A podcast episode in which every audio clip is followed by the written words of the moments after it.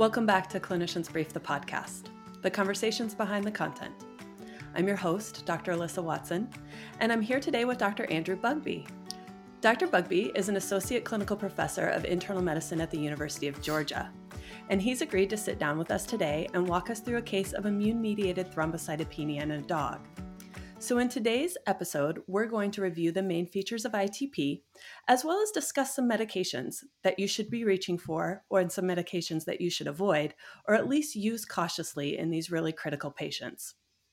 Today's conversation was inspired by Dr. Bugbee's case based pharmacology quiz that's titled Immune Mediated Thrombocytopenia in a Dog, and you at home can find it on our website at www.cliniciansbrief.com.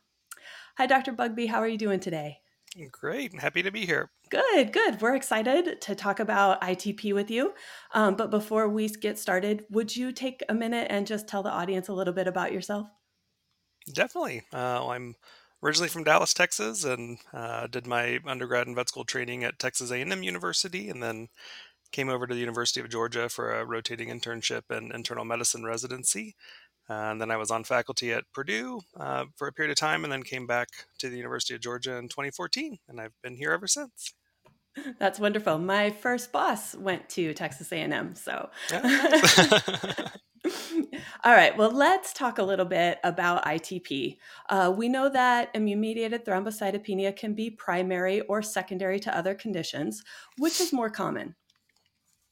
Uh, I would say probably um, primary is going to end up being most common, and, and whether that's a factor of us just not finding the underlying cause or not, I think is hard to, to kind of tell for sure. But uh, for the majority of cases that have been reported or that we see clinically, uh, most of the time we don't find an underlying uh, reason for the ITP, and so that usually has why uh, a lot of the studies have primary cases being more common than secondary cases. When we are lucky enough to find an underlying cause, what are some of those triggers for ITP? Yeah, I think some of the things we always get worried about are, you know, depending on the age of the animal, sometimes neoplastic uh, diseases can be associated with stimulating uh, paraneoplastic um, ITP. Probably the big one in, in, veterinary medicine is going to be infectious diseases, and so things like uh, Ehrlichia or Rocky Mountain spotted fever, Babesia, Babesia uh, yeah. Anaplasma um, can also be at play with those guys. And then sometimes, occasionally, we'll run into um, systemic inflammatory diseases like SLE, or um, we've had a couple of animals come through Georgia recently that um, had endocarditis or uh, discospondylitis that had manifested hmm. uh, secondary ITP as a result of that. Um, and there's also a couple of um, drug associations that you know can be associated um, with it as well. So obviously things like chemotherapeutic agents. Um, but things like uh, antibiotics like TMS, um, so the sulfonamide drug class or cephalosporins have also been associated with it. So, you know, I really, you know, whenever I'm talking to, to clients about ITP cases, you know, I kind of let them know that, you know, anything that stimulates the immune system has the the risk of causing an aberrant immune response, and so it could be anything from, you know, a, a known uh, drug that was given to a bee sting that happened in the backyard that you know they didn't know about. So I think that's kind of what makes it hard to pin down the secondary cause sometimes. But um, I think being aware of, of what secondary causes are, are important just because it dictates some of the diagnostic testing that goes into evaluating your ITP patients to make sure that you're treating them appropriately and, and not predisposing to either prolonged disease courses or poorer outcomes. Sure. The um, this particular case, as I said in the intro, uh, you know, was centered around a, a, German Shepherd, and there was some history for the case. The dog was up to date on vaccines, and the last vaccinations had been six months prior. Um, so, is there a current understanding of vaccination as a potential trigger for immune-mediated um, thrombocytopenia? Yeah, I mean, I think it's always one of those things that comes up just because you know vaccination is such an important um, component of, of, preventative care and veterinary medicine, and um, you know a lot of our patients are getting vaccinated you know regularly, and so invariably some of those animals are going to develop autoimmune diseases. And um, one group, kind of out of Purdue, looked at kind of trying to have a temporal association between the development of ITP specifically and vaccination, and they didn't find a clear link between the two. I think for most people, um, you know, if you've been vaccinated within two weeks, um, that potentially we could say that there may have been an association kind of with the immune stimulation from the vaccination that could have predisposed to the autoimmune reaction. It's for me personally, it's a little bit harder to, to say that if it's been over two weeks since a vaccination, that it has any role um, kind of in the, the development of the autoimmune disease. But I think that um, nothing kind of definitive has been kind of shown to, to be a, a, link between the two conditions, and not just ITP, but I think with any of the other autoimmune diseases as well. One of the things that I struggle with um, in general practice is whether or not to vaccinate these patients again. So, is there any mm-hmm. consensus on if these patients are recovered um, and off medicine, you know, off medications? Is it okay to vaccinate them in the future? Yeah, I think consensus may be a little bit strong, uh, you know, because I think without knowing the link between vaccination and the stimulation of the disease process, it's hard to then kind of make broad sweeping recommendations for vaccination. I think kind of anecdotally, I feel like most of my colleagues are hesitant about vaccinating any autoimmune patient kind of after they've been controlled for their disease process. I think, you know, one thing we have to be really careful about in veterinary medicine is that obviously, you know, most states and counties are going to have very strict rabies vaccination laws, and that's not something that you can um, bypass, you know, even with a, a, letter from a vet stating the animal has uh, autoimmune disease. And so, um, typically, you know, what I talk to owners about is is minimally vaccinating the animals. You know, because a lot of these animals are going to be middle aged, older, and have potentially been vaccinated well, you know, most of their life. And so, um, you know, this would be a situation where is it safer for you know some of the less common diseases like distemper to do tighter monitoring in them as opposed to routine vaccination. Um, but I think for vets in particular, we still need to be recommending whatever your um, local regulations are for rabies vaccinations and making sure that that um, is very clear, just because um, that can turn into a, a, legal issue if you've recommended not giving a, a rabies vaccination to the patients.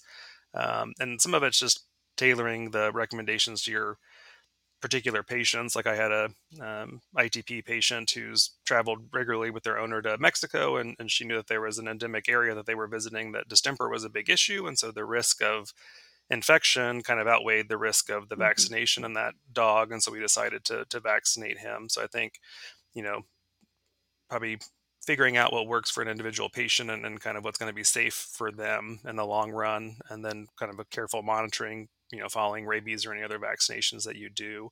If you are vaccinating them i do think it may be a good idea to kind of separate out um, vaccines and kind of give them you know as a tapered course over time as opposed to kind of doing a lot of vaccinations all at once that could overstimulate the immune system again. Um, so yeah so i think that I, I minimally vaccinate and kind of just do what's needed but um, still recommend rabies at least every three years. Sure. That's some good insight especially out especially about maybe spacing the vaccines out a little bit Mm-hmm. Um, I know personally, I've diagnosed thrombocytopenia in a patient that was completely asymptomatic. I can remember a little chihuahua that came in for a dental cleaning, and we, you know, drew for pre-anesthetic labs, and um, could, yeah, gushing from, you know, from the jugular uh, venipuncture site, which was scary. Mm-hmm. Um, Usually, though, there, you know, luckily are at least some signs of hemorrhage, you know, that you're suspecting, you know, oftentimes ecchymosis or melena, as there were in this case. So, how low do platelets need to be before spontaneous hemorrhage, you know, starts to occur?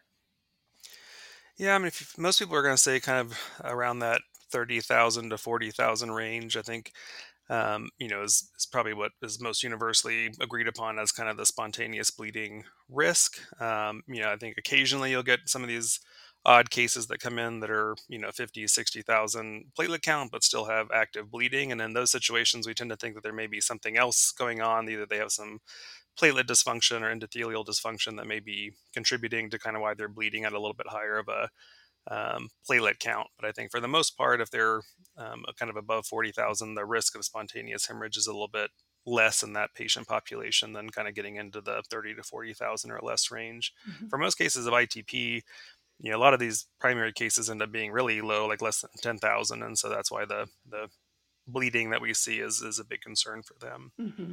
And so besides the GI tract and the skin, where are some other places that, you know, bleeding occurs and can lead to these really, you know, critical presentations like you mentioned? Mm-hmm. Yeah, so um, really, you know, platelets are important for kind of hemostasis at mucosal surfaces, and so really, kind of any mucosal surface um, has the risk of um, going into spontaneous bleeding um, one of which is you know why we see that at the gut because it's kind of a really big mucosal surface that um, the body has and so i think Other areas where you can sometimes see bleeding would be things like epistaxis. So they might you know present with nosebleeds. Oftentimes it's going to be um, bilateral, could be unilateral if they've you know hit their head on something and, and kind of had a traumatic episode that stimulated the epistaxis. I think some of the unfortunate areas where sometimes we note notice bleeding happening happen is um, in the lungs, um, which is obviously not a great thing for the patient, um, as well as in some of the central nervous tissues, and so they can get mm-hmm.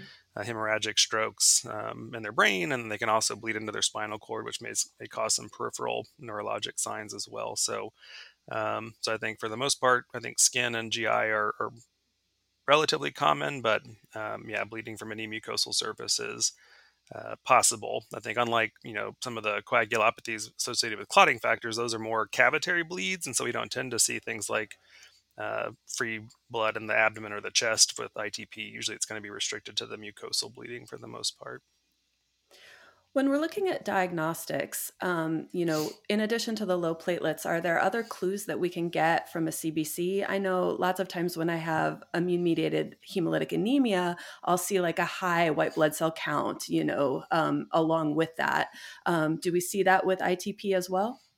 Mm-hmm. Yeah. So, you know, uh, just like you know, you mentioned with IMHA that you know the immune system's kind of ramped up and so it is mm-hmm. very common to um, see a, leukocytosis and you may even pick up on a, a left shift to that being an active uh, process and some toxic chains potentially um, and then a lot of the patients, um, especially if they have evidence of petechiation or ecchymosis or melena, um, can also have a anemia associated with that. And a lot of times, since it's a a loss, then the, the anemia tends to be regenerative, assuming there's been enough time, you know, since the the blood loss occurred in the evaluation to kind of allow that regenerative response. But um, I think anemia and, and, kind of leukocytoses are very common in, in, this disease process.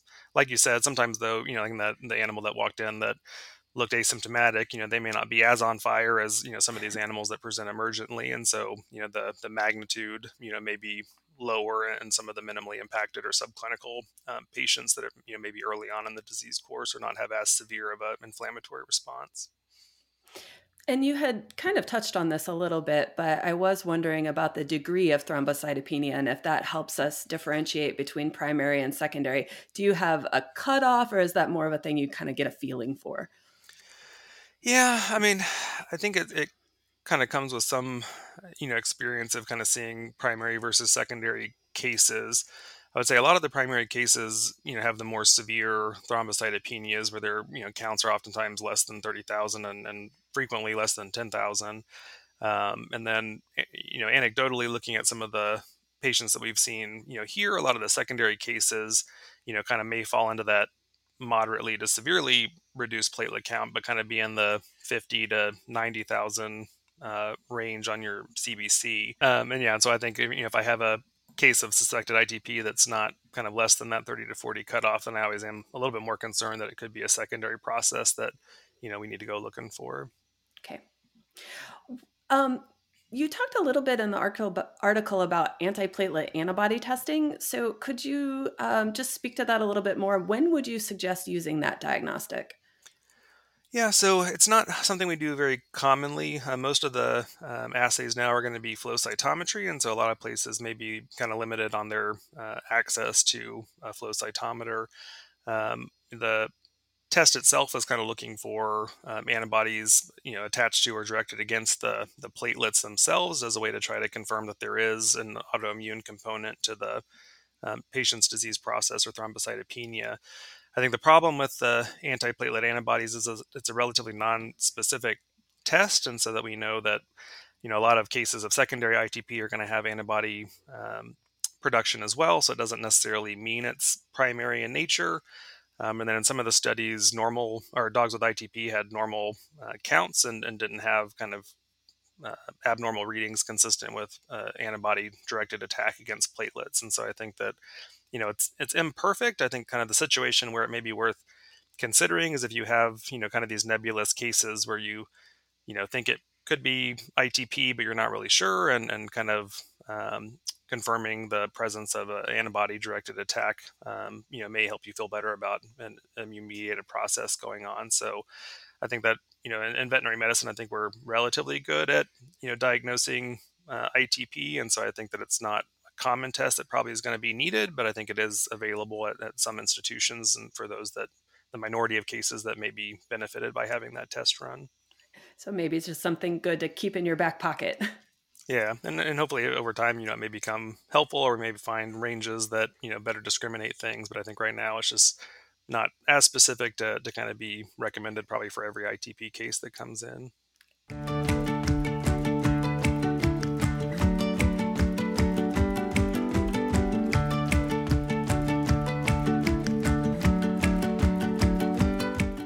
Life in the clinic is busy enough without wasting time looking for things.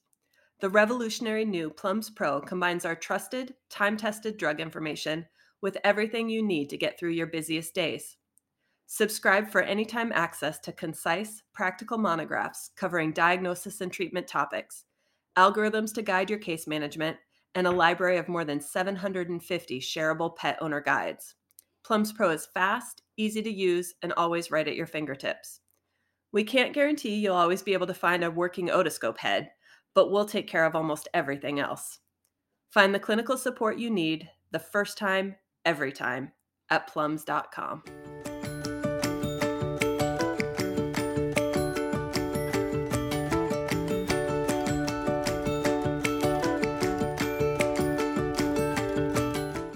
So let's change gears a little bit and start to talk about treatment um, because that was kind of the focus of, of this quiz.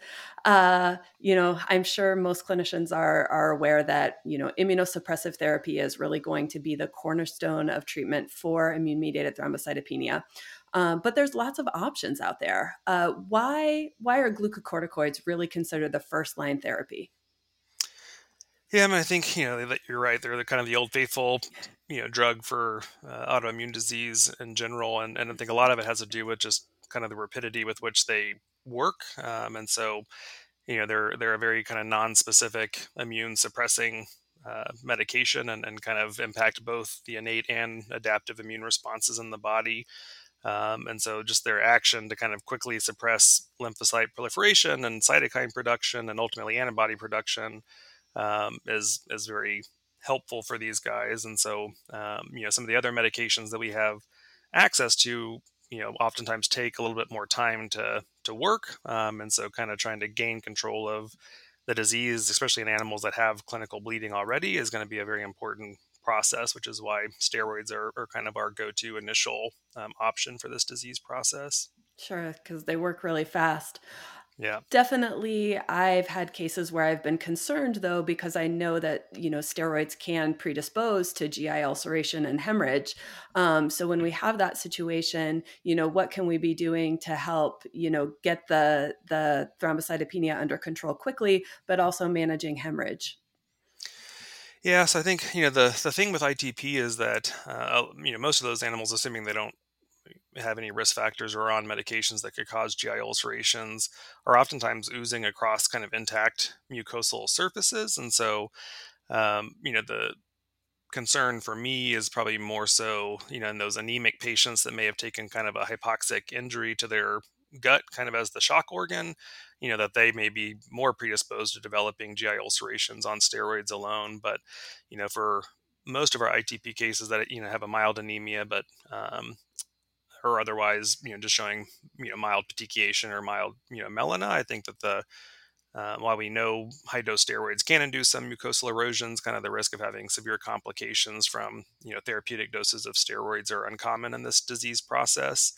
Um, and there are some um, you know things that we can do to to try to prevent or protect against the development of that. But I think the you know big thing that I you know work with students to try to understand is that you know if they come in with melena, it's oftentimes oozing across you know normal mucosa, um, and that is not necessarily reflective of the animal having an active ulcer that we need to be concerned about.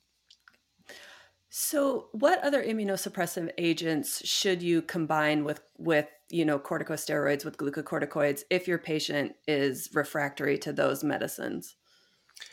Yeah, and I think um, you know we have lots of options, and, and I think kind of a, some of it may depend on you know the severity of the animal's disease. You know, I think the animal that you were mentioning that came in for its um, procedure that you know mm-hmm. didn't have any clinical signs and we incidentally diagnosed it, I think that in those situations, you know, using steroids alone may be all you need to do to, to control that animal's disease. I think I get a little bit more concerned if an animal presents, you know, with melena or any other forms of active bleeding, just because once bleeding starts, that usually is kind of a, a snowball effect, you know, that that is likely to get worse or contribute to complications down the road if we don't uh, resolve the bleeding or thrombocytopenia quickly. Um, and so, if there's any form of active bleeding outside of petechiae or ecchymosis, I usually do start a secondary agent um, at the time of diagnosis, along with the steroids.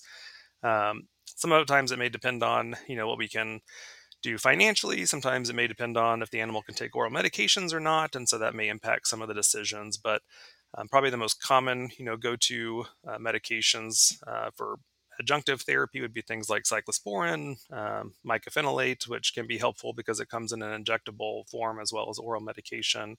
Um, and then azathioprine is again kind of an older you know, medication that's been around for a long time that is also a little bit less expensive than some of the other ones, and so that may be a good treatment option uh, as well. That may save some cost long term. Um, and there's a lot of um, uh, immune, immunomodulatory therapies that can be tried as well, and so things like vincristine and um, IVIG that may also be uh, beneficial. But I think for the most part, cyclosporin, mycophenolate, and azathioprine are probably the ones that most people use most commonly to kind of modulate um, the steroids and, and work with them. I think for me too, I think the size of the the animal also impacts my decision just because if it's a large breed dog, I, I feel a little bit queasy about having them on high, high dose steroids long term, just because mm-hmm. it could impact things like their, um, you know, cranial cruciate ligaments and other ligamentous injury, things like that. And so um, I, I, mainly use secondary agents in those cases just as a way to pred spare them and, and hopefully not have as much pred side effects over time. Um, and so I think that, that is also a, a good justification for adding a secondary agent from the get go for, for big dogs. So that's really helpful when we're adding, you know, a secondary agent. What if we're still having problems? Do then do you just keep adding agents? Do you add a third agent or do you switch what you're what you're combining, say from prednisone and azathioprine to prednisone and mycophenolate? Yeah, I think you know a little bit just depend. I, I, get a little bit nervous about adding you know too many medications just because you know the more you add, the the risk for more immunosuppression and especially longer term after you gain control of the disease, you know they can develop um, opportunistic infections that can be problematic for these guys as well. Um, I think that you know if I have started steroids and have started a, a secondary agent and, and, we're not seeing a good response, I think the options would be to um, either try a different uh, antibiotic or antibiotic immunosuppressant. Um, you know, and so if you were using oral cyclosporin and the dog had a lot of GI bleeding, and you were maybe concerned that the animal wasn't absorbing it, and that's why it wasn't responding, then potentially transitioning on to IV mycophenolate may be a, a good alternative for that animal. I think the other option would be, you know, if you have started medications and aren't seeing responses, that you know that may be a reason to to reach for things like vincristine or, or some of the you know other kind of non mm-hmm. uh, uh, traditional uh, medications that we've used in these guys as a way to try to, to boost your uh, response and, and, try to increase the platelet count. So you mentioned vincristine, and that is one of the things that I wanted to talk specifically about. Mm-hmm. Um, you know, I've heard of just you know giving the injection of vincristine. Is that continued, or is it just a one-time injection, get the platelets up faster, and then we don't go back to that drug?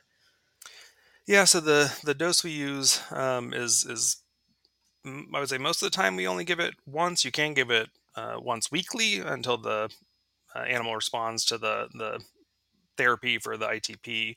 I would say most cases, even after one dose, uh, it doesn't work immediately, and so sometimes it'll take a day or two before you start seeing an increase in the platelet count associated with vincristine administration. Um, but uh, but it's definitely a, a relatively quick acting therapy. And, and for a while there, we didn't know if um, the platelets that were released, because vincristine as a microtubule inhibitor causes fragmentation of kind of baby platelets off of the megakaryocytes kind of before they're, you know, fully mature. And so we didn't know if they were actually functional platelets or if they were just making us feel better by increasing the platelet count. Um, but one of our former uh, residents at UGA did the study looking at um, those platelets that kind of were uh, fragmented early and actually mm-hmm. found that they were functional uh, platelets. And so now we feel better that they are increasing the number, but also helping and contributing to hemostasis in those patients as well. Um, so, yeah, so I think vincristine is one of those medications where you know the the earlier you give it the better just because if it, you know the animal starts to spiral or kind of decompensate you know that may not be the best candidate for vincristine at that time. And so you know i usually tell uh, clinicians that if you're going to do it do it you know at the time of diagnosis so that way it has the couple of days to start working and contributing to increasing the platelet count like your steroids and secondary agents are as well. But i think there are some things you got to be careful about. There's one study that came out looking at uh, vincristine use with things like cyclosporin and, and kind of those patients were predisposed to developing neutropenia uh, in association with the, the vincristine so you've got to be careful and, and make sure that some of the drug interactions don't work against you in those situations too well, that actually leads really nicely into my next question, which is how often are we bringing these patients back in to monitor, and and what are you considering the baseline for for monitoring therapy? Yeah, so I would say you know typically once we find the drug protocol that that works for them, um, I usually try to kind of let them coast on their medications for at least a month and so like four weeks and then based on kind of having a normal platelet count we usually start reducing the steroid first just because it's going to have the most side effects and so trying to get that out of the picture is nice.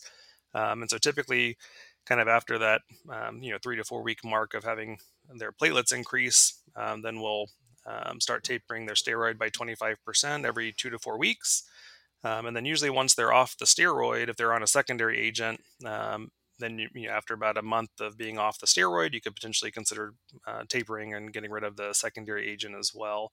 You know, and so most durations of therapy should be, you know, somewhere around that four to six month mark that they're on, you know, lower doses of drugs before they come off completely, just to ensure that we allow a complete reset of the immune response and, and the animals showing signs of continued improvement. And kind of anytime you would get the patient in to consider a taper, then obviously we'd want a, a CBC or at least a platelet count to kind of look at a normal platelet count to make sure that a taper is is safe in that patient before continuing. Um, and then if at any point you uh, see a trend down of the platelets, then we usually would just start by going back up to the last dose that controlled the disease and just leaving them there for a little bit longer before attempting to taper again. So let's talk about some other medications, you know, in these patients. Obviously, NSAIDs are a big no no. Um, they inhibit platelet function, and we usually have these animals on high doses of steroids. However, I have lots of patients that come in already on NSAIDs because they have mm-hmm. osteoarthritis or they have, you know, um, they've been maintained on NSAIDs for another disease process. So, what's the quickest and easiest way to transition these patients off of their NSAID onto a steroid? Yeah, I would say, you know, sometimes that's a hard situation just because, you know, like we talked about, we know that steroids are going to be the the fastest and most effective option for those guys. Um, and some of it may depend on how critical the patient is. You know, your um, incidentally diagnosed ITP case, you know, that may be a case where, you know, could you stop the NSAID and start them on a secondary agent as a monotherapy first and, and see if cyclosporin alone or mycophenolate alone was enough to control their disease and, you know, give them a five day washout from the NSAID, and if their platelets were still low, then start steroids at that point. You know, I think probably the the worst situation is the you know the animal that presents on emergency that you know is anemic and have active bleeding, and you know we probably don't have three to five days of a washout time before that patient would succumb to the disease process. And so sometimes we do have to take the risk of, of starting the steroid even without an appropriate washout from the NSAID. Um, and so I think in those situations, you know, that's kind of where things like preventative uh, medications like starting uh, proton pump inhibitors like pantoprazole or you know even misoprostol things like that that um, may potentially you know help support the gut. But um, i think if i feel comfortable enough to do any level of washout i think that that is fine. But i think in, in those actively bleeding patients i think those are the ones that we might have to risk it and um, give them the, the steroid without a, a washout period and then potentially use some of those other you know gastroprotectants and, and supportive therapy like you were just talking about um, yeah. you do list some of those uh, gastroprotectants in the quiz and and you know next to them you say use with caution. And so that is for the reasons that you were just talking about, or are there other things that we need to be concerned about with those meds? Yeah, so I mean, I think uh, yeah, I think I put two of them on the the paper. One was the famotidine or kind mm-hmm. of H2 antagonist, yes. and um, uh, Katie Tolbert's an internist uh, that's done a lot of work looking at antacids and, and has kind of led the ACVIM consensus statement on it. And um, she's kind of shown in, in several studies that um, the famotidine doesn't really increase the gastric pH of veterinary patients um, as effectively as it can in people, and it really doesn't uh, raise the pH to a level where it's protective or uh, helpful for resolving um, ulcerations as well. So I think if we are going to use uh, kind of an antacid, I think the proton pump inhibitors have been shown to be more effective, kind of as an oral or intermittent injectable uh, form of, of antacid therapy. Um, and you know, I think my issue, you know, I, am I try to be a minimalist, and so I like to try to give patients, you know, the least amount of drugs as as they need to, um, you know, not overwhelm their liver or kind of their body, and trying to being able to process everything we're pumping into them with process diseases like this. Um, and so I think that, you know, just because I have an ITP patient with melena, I don't necessarily always start them on a, a proton pump inhibitor because, like we talked about before, you know, it's a lot of the, the bleeding is across uh, intact membranes, and um, while we know steroids, you know, may cause some level of ulcerations, usually patients do fine without having to be put on a, proton pump inhibitor. But I think if you're you know concerned about a patient's tolerance of the high dose of steroids or their level of uh, GI bleeding, or if they have a history of potentially having negative reactions to to NSAIDs or steroids, then I think you know it's definitely reasonable to consider putting the animal on a proton pump inhibitor at, at diagnosis. Um, I think the you know ideal situation would be to try to you know only use it as needed and kind of with the melena stops you know could you then stop the uh, proton pump inhibitor because um, it can contribute to dysbiosis and, and, other issues in the intestinal tract um, that could become problematic for the patient um, and it can impact some uh, efficacy of some of the other medications. And so we know drugs like mycophenolate need an acidic environment to uh, kind of be converted and work. And, and so you may make it less effective if you're giving mycophenolate orally in addition to the uh, proton pump inhibitor. So, so I don't think it's wrong to use them. I just think, you know, ju- judicious use and, and trying to, you know, use it for as short a period of time as possible that you feel like is beneficial for the patient is probably ideal. So just make sure you're putting a lot of thought into which patients you're using it in. Yeah. Yeah. Um, one thing that I noticed that you didn't include in your quiz was melatonin. And I have actually heard of melatonin, you know, being used for cases of immune mediated thrombocytopenia. Do you have any opinions on that? Yeah, I mean, I think, you know, this is one of those kind of carryovers from human medicine um, that, you know, has been uh, shown to kind of have a positive effect on kind of a it's a, almost a similar mechanism as uh, vincristine in that it kind of increases the fragmentation of um, platelets off of the the megakaryocytes. Um, and so there's been several reports in people, and I think unfortunately, you know, people just assume that it did the same thing in, in veterinary medicine, and, but we don't really have studies in dogs and cats that show the therapeutic effect. Um, we have a couple of case reports that it was, you know, used in animals with ITP, but they were also on kind of other standard therapies like steroids, and so it's hard to say that there was a you know beneficial effect of the melatonin or not. Um, and then there's one paper looking at kind of what melatonin does in healthy animals, and it didn't necessarily um, change any aspect of the um, platelets or their function, kind of in that healthy animal population. So, um, so I think it's one of those things where you know, is it going to hurt the patient? Probably not. Is there a benefit?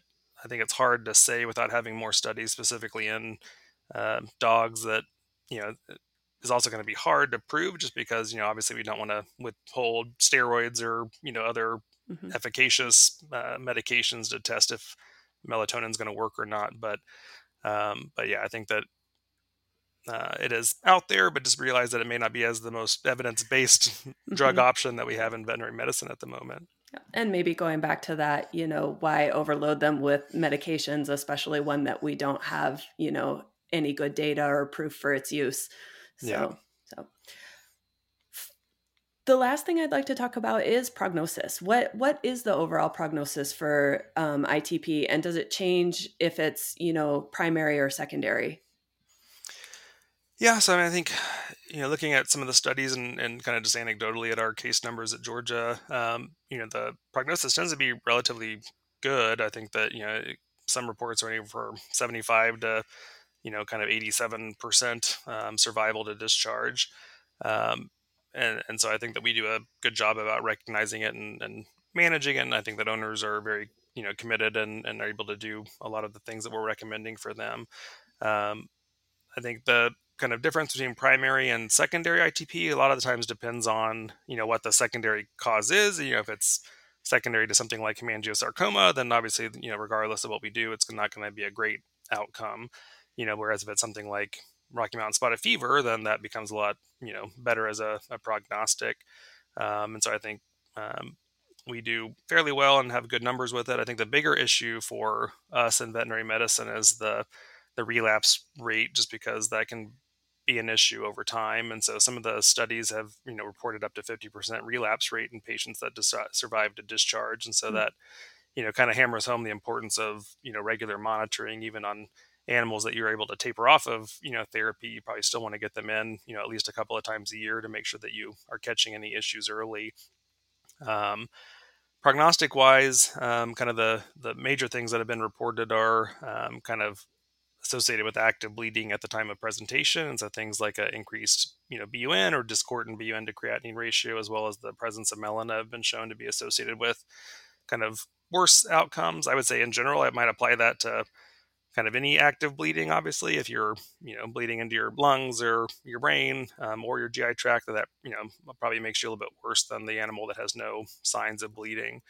Um, and then Occasionally, we can see animals that have kind of an autoimmune directed attack against some of the precursor cells in the, the marrow or kind of the megakaryocytes. And um, we kind of call that uh, uh, uh, a bone marrow level attack, uh, ITP. And so those cases may not have a ton of megakaryocytes in their marrow after they've been destroyed to replace, you know, the circulating uh, platelets. And so those guys have been shown to be a little bit harder to control, may take a little bit longer um, and they might have a, a poorer outcome. Um, but the only way that we'll know about that is if we have a bone marrow aspirate. We don't routinely do that in all of our ITP cases, but I think if you have these cases where they're not responding, not responding, that may be an indication to consider doing a bone marrow aspirate to see if they're one of those cases that just has no megakaryocytes to replace um, the ones that were destroyed.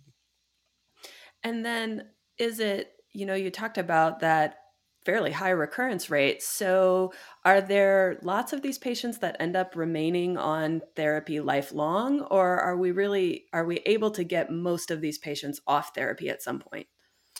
Yeah, I would say the majority of patients that we've managed are, are able to come off of um, therapy. Um, you know, and even if they relapse, it doesn't necessarily mean that they won't still eventually be able to come off. It probably is just going to delay or extend the amount of time they're going to be on immunosuppressive therapies long term. Um, but I would say uh, most of our patients are able to come off kind of after that four to six month treatment window and, and kind of careful monitoring. I think occasionally, um, you know, especially if we've had patients have like really severe relapses or um, have had multiple relapses over the course of their life, that sometimes we'll just intentionally plan to leave them on low doses of uh, medications over time. And we don't really know if homeopathic doses of, of immunosuppressants does anything to stave off, um, you know, the relapse rate of a ITP case. But I think a lot of times it makes us feel better as clinicians that at least there's something in the animal's uh, body.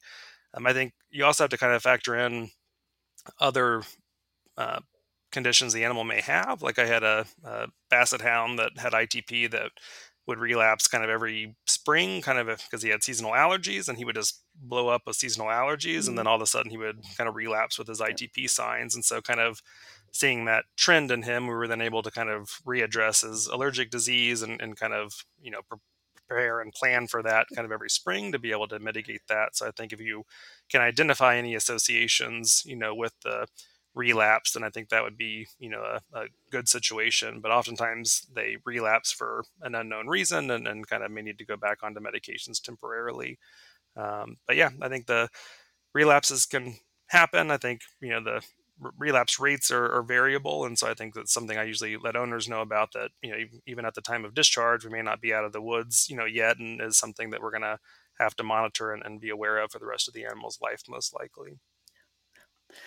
Well, that was some wonderful, insightful conversation. Hopefully, everybody that listened today can go back and score 100% on your quiz. um, but before I let you go, I actually have a little quiz for you. Yeah. um, so at the end of our episode, we like to play a little game. It's it's just it's very easy, just a few would you rather questions. So do you okay. want to play? All right. Sure. Fantastic. Okay.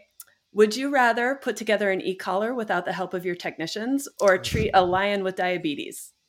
Oh, lion with diabetes. I love diabetes. I know you do. that was that was an easy one. you um, run the diabetes center, right? Like Yeah, so yeah. we have a, a, diabetic clinic at UGA, yep. so that's the love of my life. So I'll take diabetes all day every day. If you had to pick one to practice without, would you rather practice up without meropenem or without prednisone? Oh, I don't think I could survive without prednisone. So any any good internist has a good supply of prednisone in their pharmacy. So I think I would have to stick by my pred. Trusty prednisone. would you rather place an IVC in a one pound dehydrated kitten or in a 30 pound obese pug? Oh, good question. I do like my cat, so I'll probably pick the, the little cat. You take the little kitten. Okay. Pugs aren't my favorite, so the cat wins that one. would you rather learn a new skill every year, or would you rather hone one skill and be known as the best in the world at that one thing? Oh, I probably would like to be a jack of all trades. So I think that's why I like being an internist, is we get to do a little bit of everything. So I think maybe expanding my skill set and, and being good at a lot of different things would be more enticing to me. Yeah, I I I agree. I like to learn something new every every chance I get. All right, final question, and this one is the most important. If you were the inspiration for a veterinary superhero, would you be in the Marvel universe or the DC universe? Oh, Marvel for sure. Absolutely. and you answered correctly.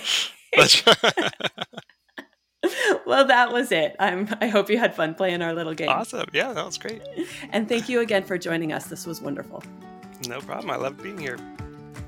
Thank you for listening to today's episode. If you enjoyed our episode, you can find us wherever you listen to your favorite podcasts, including a video version now available on YouTube. While you're there, make sure you subscribe, rate, and review us. You can also listen to or watch our podcast episodes on our website at cliniciansbrief.com slash podcasts or drop us a line at podcasts at briefmedia.com. Clinicians Brief the Podcast is a brief media production, produced by Alexis Ussery and hosted by Dr. Alyssa Watson.